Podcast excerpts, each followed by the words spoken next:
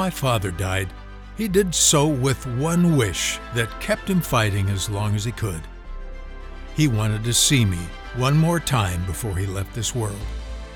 Though the doctor had advised me to take a few days' break because of the stress I was under, I have felt bad all these years for not being there for him. When a person's about to leave the earth, he wants those he loves to know how much he cares for them. God is in charge of each one of us, and we are immensely precious in His sight. Today, I'm going to talk about a Savior who heals people, but it's going to be a deeper life message that has everything to do with surrender. We're going to go well beyond what I call faith kindergarten, where people are simply led to think that all they have to do is believe hard enough and God will answer their prayers. Too often, people have assumed that if God doesn't heal them, there must be something wrong with their faith, or they must have sinned in some way. But God often has a far more complete plan for our lives and our eternity than we realize. Today, we're going to look at an often overlooked element necessary for answered prayer. When my father died, he had learned to come to the place of letting go of this world. He said that he didn't mind the dying part, but the pain he would endure was a problem. He went through many days of deep discouragement, and it was a great privilege to be there on so many occasions to encourage him. But there was ultimately the letting go, of submitting to the will of God that one day the bell would toll for him. Ultimately, he surrendered to the will of God and left this world behind.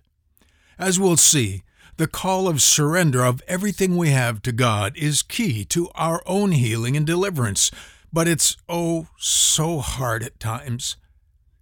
We'll all have to surrender to death in the will of God some day, and having made that surrender, though God is indeed a healer, it will be time to depart. Paul knew when it was near. Moses was told it was coming, and Daniel's friends in the fiery furnace knew it. When the king of Babylon said these words to them in Daniel 3:15, if you are ready to fall down and worship the image I made, very good. But if you do not worship it, you will be thrown immediately into a blazing furnace. Then what God will be able to rescue you from my hand? Shadrach, Meshach, and Abednego replied to him, King Nebuchadnezzar, we do not need to defend ourselves before you in this matter. If we are thrown into the blazing furnace, the God we serve is able to deliver us, and he will deliver us from your majesty's hand. But even if he does not, we want you to know, your majesty, that we will not serve your gods or worship the image of gold that you have set up. You know the rest of the story. The Son of God was seen in the furnace with them that day, and they were delivered. The foundation of their faith was not that they knew God would deliver them. The fact of their faith was that God had already delivered them from any concern for their bodies that stood over their absolute devotion, liberty, and hope. They were already living in the complete and perfect purpose of their faith, and that was to glorify God and trust Him no matter what.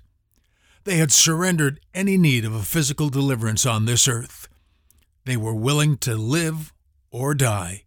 It didn't matter. The greatest release of their faith was the release of every earthly concern over to God. I know I've shared this story before, but in brief, I want to recall the season where we were living in an old 50 foot trailer house just out of town in Sisseton, South Dakota. After 15 years in the ministry, I was fixing farm equipment and living with next to nothing that I could call my own. I was there with my wife and two daughters. Many of my friends would wonder with me why God was allowing this. To this day, the Christian family that let us set up on their property and gave us work have been greatly puzzled by it all. But one sunny Sunday afternoon, after living under much stress, loneliness, and rejection by many judgmental Christians, I just told God, if you never want me to preach again, it's okay. I submit to your will. I put my anointing back in your hands to do with as you will. That was all God was waiting for. That Sunday night at church, I shared my experience in the Grove that afternoon, and the Holy Spirit moved greatly in the service. Within a few days, I had been called back into a new ministry in Virginia, and we were soon on our way.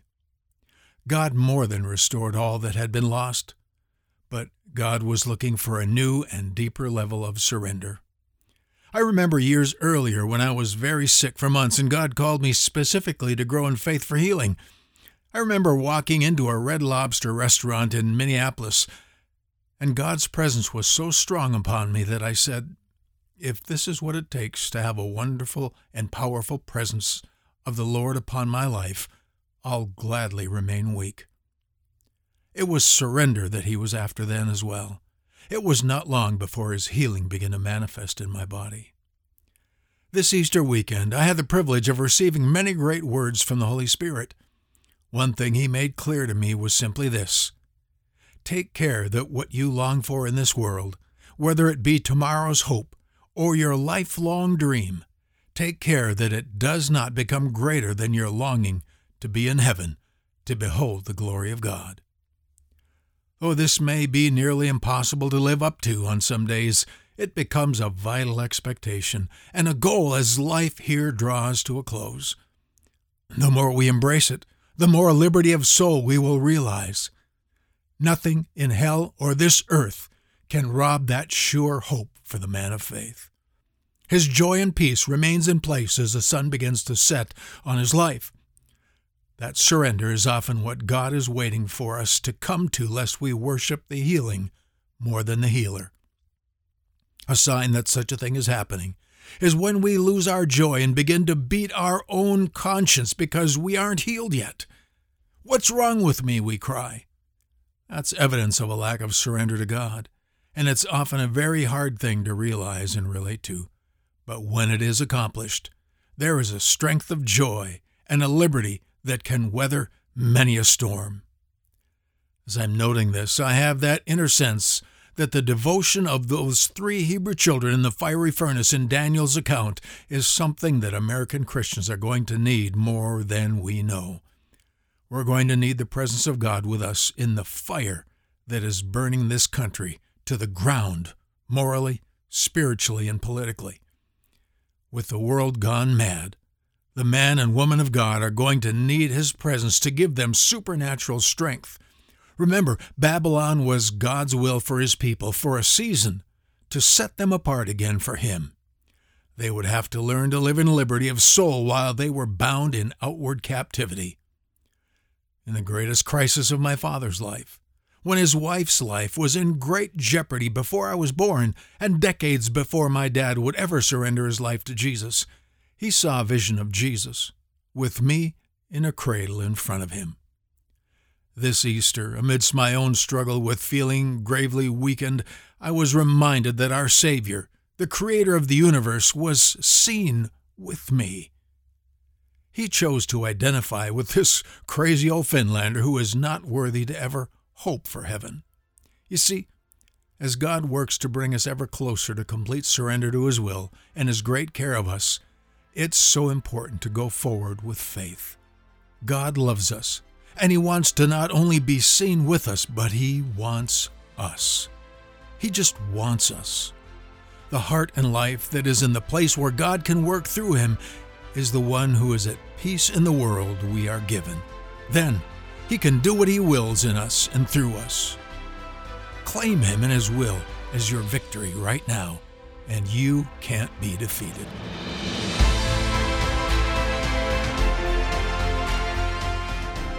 Jesus won absolute victory on the cross because he surrendered to it before the Roman soldiers ever came for him. He prayed, If it be possible, let this cup pass from me, but nevertheless, not my will, but thine, be done. Jim Elliot, a truly free man, who willingly gave his life, said he is no fool, who gives what he cannot keep, to gain what he cannot lose.